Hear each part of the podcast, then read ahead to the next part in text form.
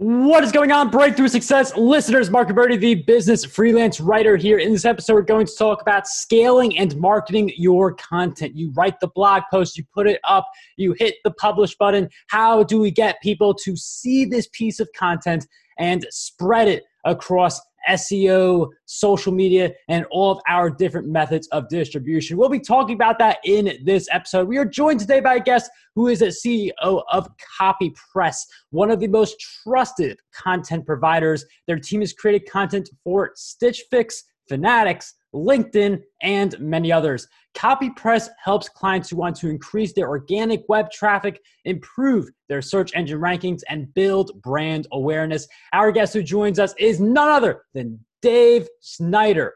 Dave, welcome to the show. Hey, Mark, how's it going?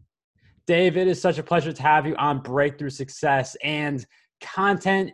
So many people rely on it to learn information about products, to become aware of different problems that they need solutions to. So, content has such a deep part of our lives, but for a lot of bloggers and businesses, it's publish the content and then nothing really happens. SEO is one of the big components, so we'll start there. How do you suggest we improve our SEO positioning so we are able to see this scaled exposure? Yeah, I mean, I think you probably need to even take it a step back, right? Like, I remember the way I got started in this whole space. I was a teacher and I started a sports blog. Um, and yeah, I put out my content and no one really cared. Uh, and the the question I never asked because I didn't know to ask it then was, well, why should anyone care? What am I doing this for? Right? Um, what is the purpose here? We see this all the time still with really big companies that are like well i need to do content marketing. I need a blog. And the question is why? Like mm-hmm. just because um, you know is the purpose to drive traffic? Is it for branding? Is it for sales?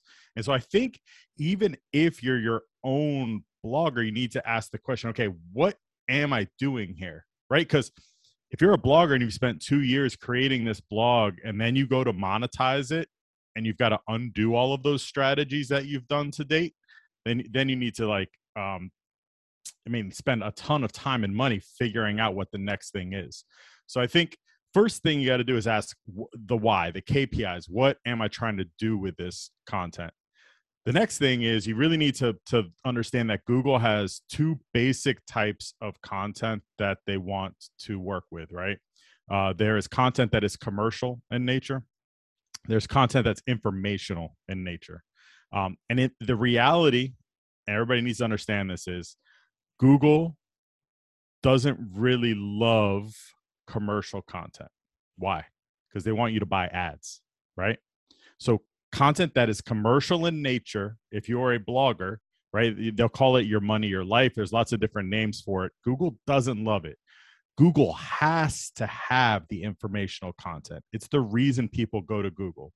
They come with a question, they want an answer, right?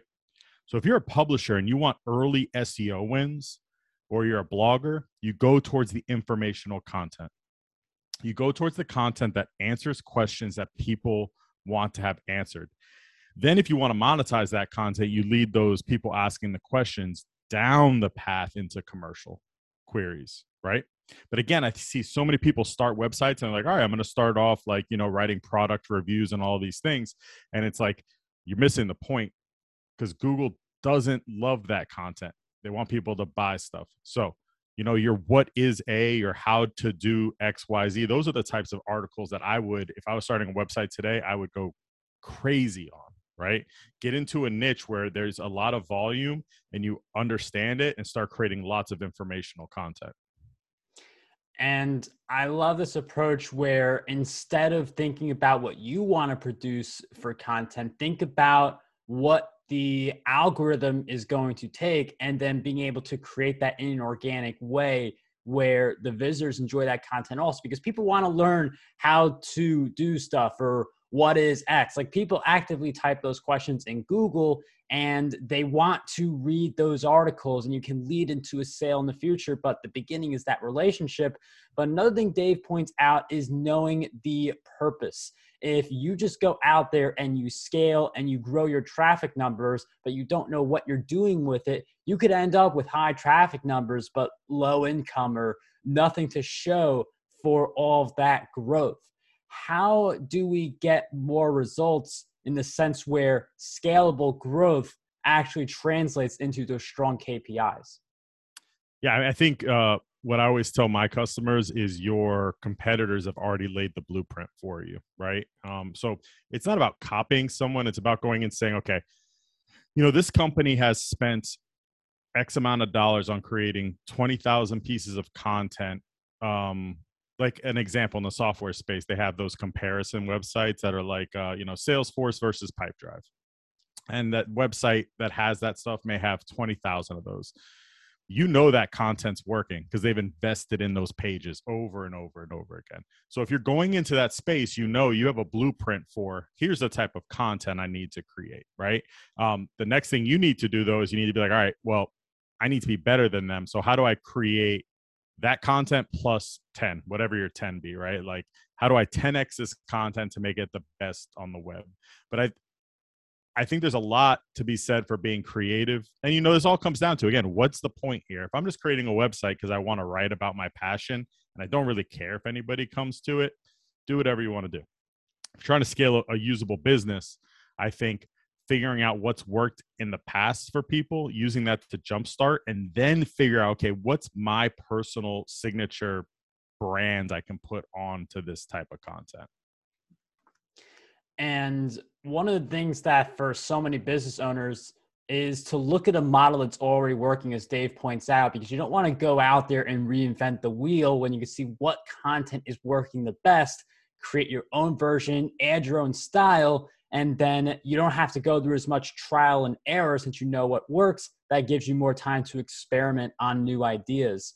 One of the things when it comes to promoting content, everyone seems to gravitate towards social media and for good reason since some of these social networks have over a billion users you've got good targeting capabilities with the ads it's very easy to search for groups there's a lot you could do with social media but what's your take on using social media to promote content because some brands barely use social media others use it to the point where they're seeing diminishing returns what are your thoughts on finding this balance and using social media to promote content yeah i think it's about your I think it's about your product, right? Um, what I'm not a big believer in is um, one size fits all anything. Like I, like I said at the beginning, when somebody's just like content marketing equals blog, I get frustrated. Or if somebody, you know, early days of Facebook, we kept hearing everybody be like, "Well, we need a Facebook app," right? It was like this thing where it's like, no, you don't need. If you sell like paper clips, nobody cares about your Facebook app. Um, so I think it comes down to the product and what your offering is and how does it fit within the community you're trying to work with, right? Um, so B2B, people would be like, oh, there's no community there. No, LinkedIn is actually an interesting spot for B2B uh, and for sales. Um, and it can dovetail into your your media buying as well on on LinkedIn. Um, when I look at something like Twitter, I think more conversational. So Twitter to me is almost like a PR kind of play. Um, and then I think at the end of the day, the place where almost everybody can play is really YouTube. I think there's still people underutilizing video overall. And it's wild to me because video is the thing that's been, it's kind of like podcasts, right? Podcasts have been around forever since um, I've been uh, in the space, but now we're just starting to, I feel like, get the big boom in the last two to three years of, of podcasts being a, a a major source of our information. And even though YouTube's huge, right? it, just still feels like you go through the landscape of companies and you're like, oh man, really underutilized YouTube channels for a lot of these companies or video in general as a medium. And I think it's because it is hard to scale. Um, but you know, I think then I, you know, I think the question has to be asked: Does my product or offering match the platform? Um, and then you figure out, all right, well, what kind of content works here, right? Going back to that that use case. If I have a paperclip company, TikTok's not the place for me. And it's interesting you mentioned video as I mean, video is one of the most engaging form of content, if not the most engaging.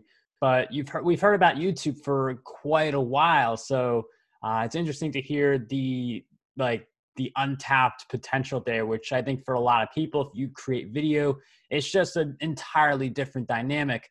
There are some people who they may do research on their niche. They put it in Google or they put it in YouTube and they see a bunch of videos.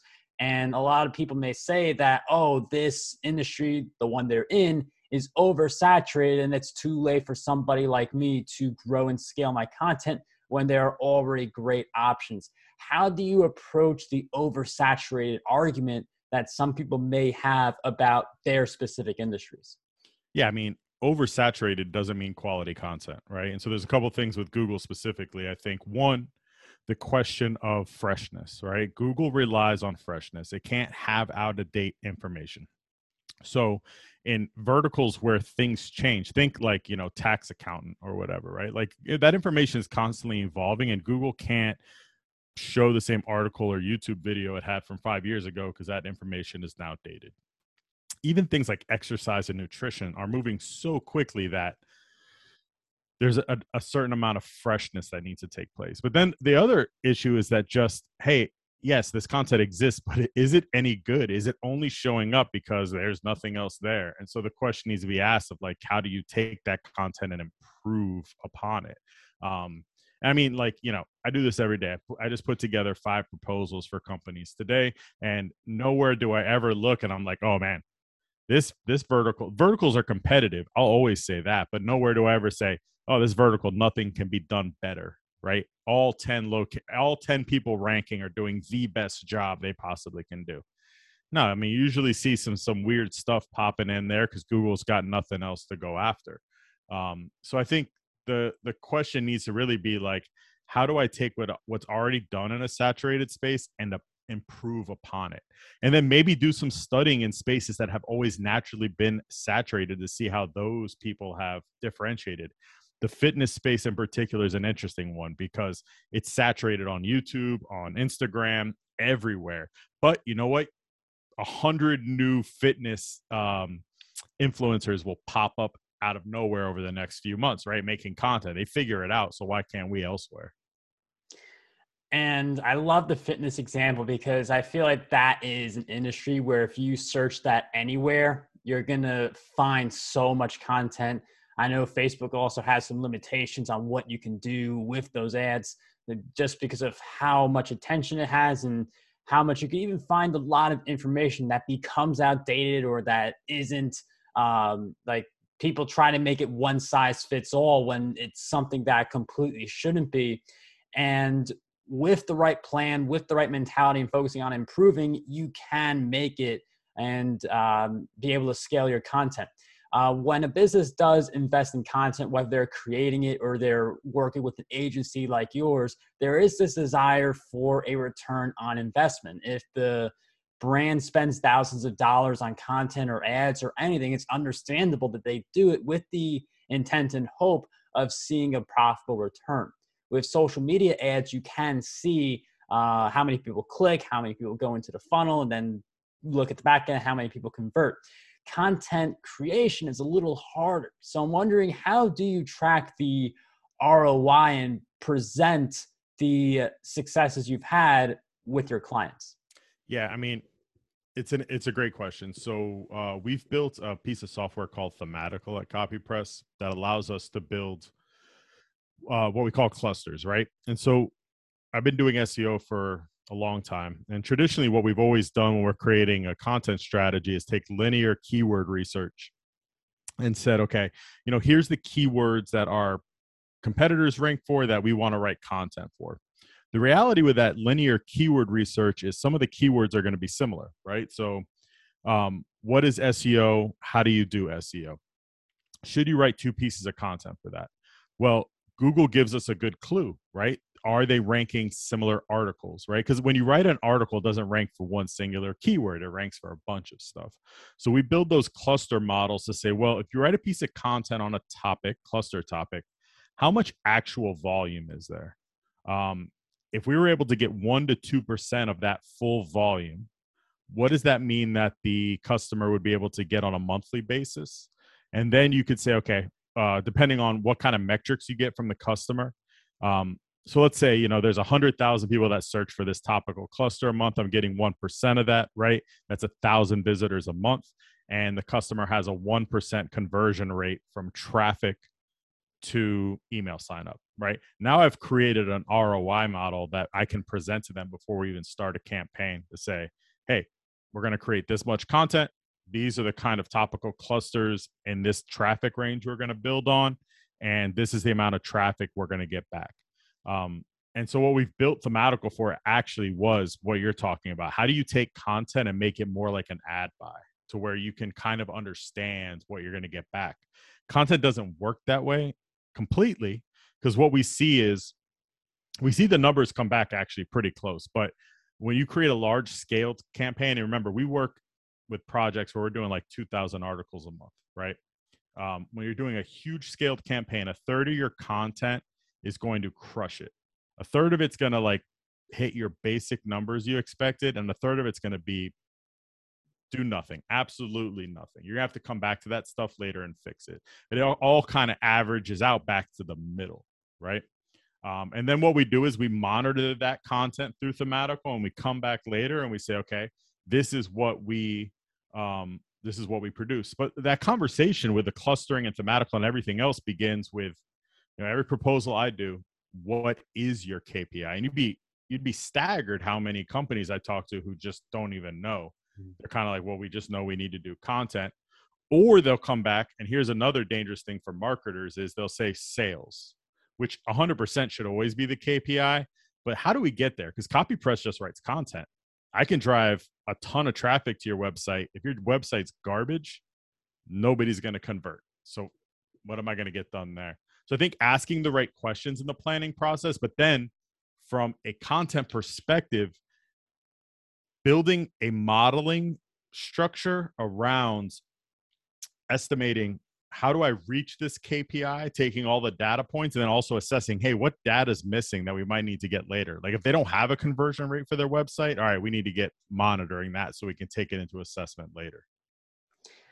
And I love how Dave mentions that the content is just one of the stages. If you are creating great content but leading people to a poorly converting website, the efforts aren't going to work. No fault of the content, but more of the website isn't able to convert and turn the visitors into leads, have the email sequence that turns those leads into paying customers. So there is more to it than just creating content. But within the content, you do also have to promote the business a little bit in most cases where you have some type of call to action. Some people, they a lot it's very popular to see a call to action at the very end. Do you also recommend including call to action like spreading a few of them throughout the content or just sticking with that closing conclusion where that's the main place for the call to action? Yeah i think um, you need to look at the content and how the how the site interacts as well. So like ctas i think i like to intersperse them throughout the content. So like there's a main cta that a writer can write but then there's also your template piece like all right hey i want an email sign up halfway through the article right? I want uh, another call to action at the bottom but i also want this floating call to action on the right sidebar. I think you know content to me isn't a it's not a channel. It's not like google facebook. It's it's a component of your overall marketing strategy and so is cro right oh, like conversion rate optimization and figuring out ctas and it even goes beyond knowing where to put the CTAs, but I think also important, which most people don't do, is A B testing different frameworks for those CTAs. So once you have a really good piece of content that is driving traffic, break out a couple templates of that and put CTAs in different locations and see what's actually converting. I mean, those A B split tests, it just gives you, it guarantees higher conversion rates because you're either going to stick with your current number or you're going to have another variant of the copy of the call to action that ends up converting better. So it's one of those ways where you either stay the same or you do see a little bit of an uptick. A B split test, they work very well. Uh, I know we've talked about SEO and social media, but what would you say is one of the missed ways to scale content? Because I think a lot of people are stuck in this SEO or and or social media mindset without thinking of any other options. Yeah, I mean the biggest thing uh, I think is uh, just running an email newsletter correctly, right? If you already have traffic on your website, you create your own channel for dispersing content. You know, I think any strategy that is contingent on a platform has a flaw that if you disappear from that platform tomorrow, that channel's dead. So newsletter that can't happen unless your domain gets banned, I guess, from sending emails. But um, having your own newsletter hugely valuable. And a lot of people start them and they're dog shit. Like they're just sorry, I don't know if uh, you can no me out later. so like, uh, right? They're just bad. They're like just nonsense, but they're incredibly powerful. I mean, you see whole business models um, being built on newsletters now too, like the podcast example before, where it's like yeah, of course, this is how people want tailored content coming to them. Um, and what's really beautiful about newsletters and overall content is you can slice and dice and reuse the same content over and over, right? Um, I can write a like we've done this before where I've written a series of unique articles we've sent through the newsletter. We then take those and compile them into an ebook, and then we once we distribute the ebook, we then start publishing them as blog posts. Um, and so yeah, they're the same pieces of content, but they're coming at you in different ways and hitting different people that might be interacting with our website in different ways. I love the content repurposing. That is one of my favorites because you're able to get more mileage out of the same content. You're doing less work, but you're showing up to people more often. That is a one of my favorite ways to gain more visibility. Dave, I know you help a lot of people who want to expand their presence through content, through copy press. We'll have a link to them in the show notes. Where else do you suggest we go to keep following your work and journey? Um, I'm on Twitter sometimes uh, at Dave Snyder. Um, I don't really do social media much anymore. It just makes me inherently sad to go on to social media. Uh, you can always email me, dsnyder at copypress.com. I love helping marketers and entrepreneurs and just answer questions and whatnot. Well, Breakthrough Success listeners, we will have those in the show notes. If you have a question for Dave, make sure you send out an email and check out his site, CopyPress, as well, if you need to take your content to the next level. Dave, thank you so much for joining us on Breakthrough Success. It was a pleasure to have you here today. Yeah, it was great being here.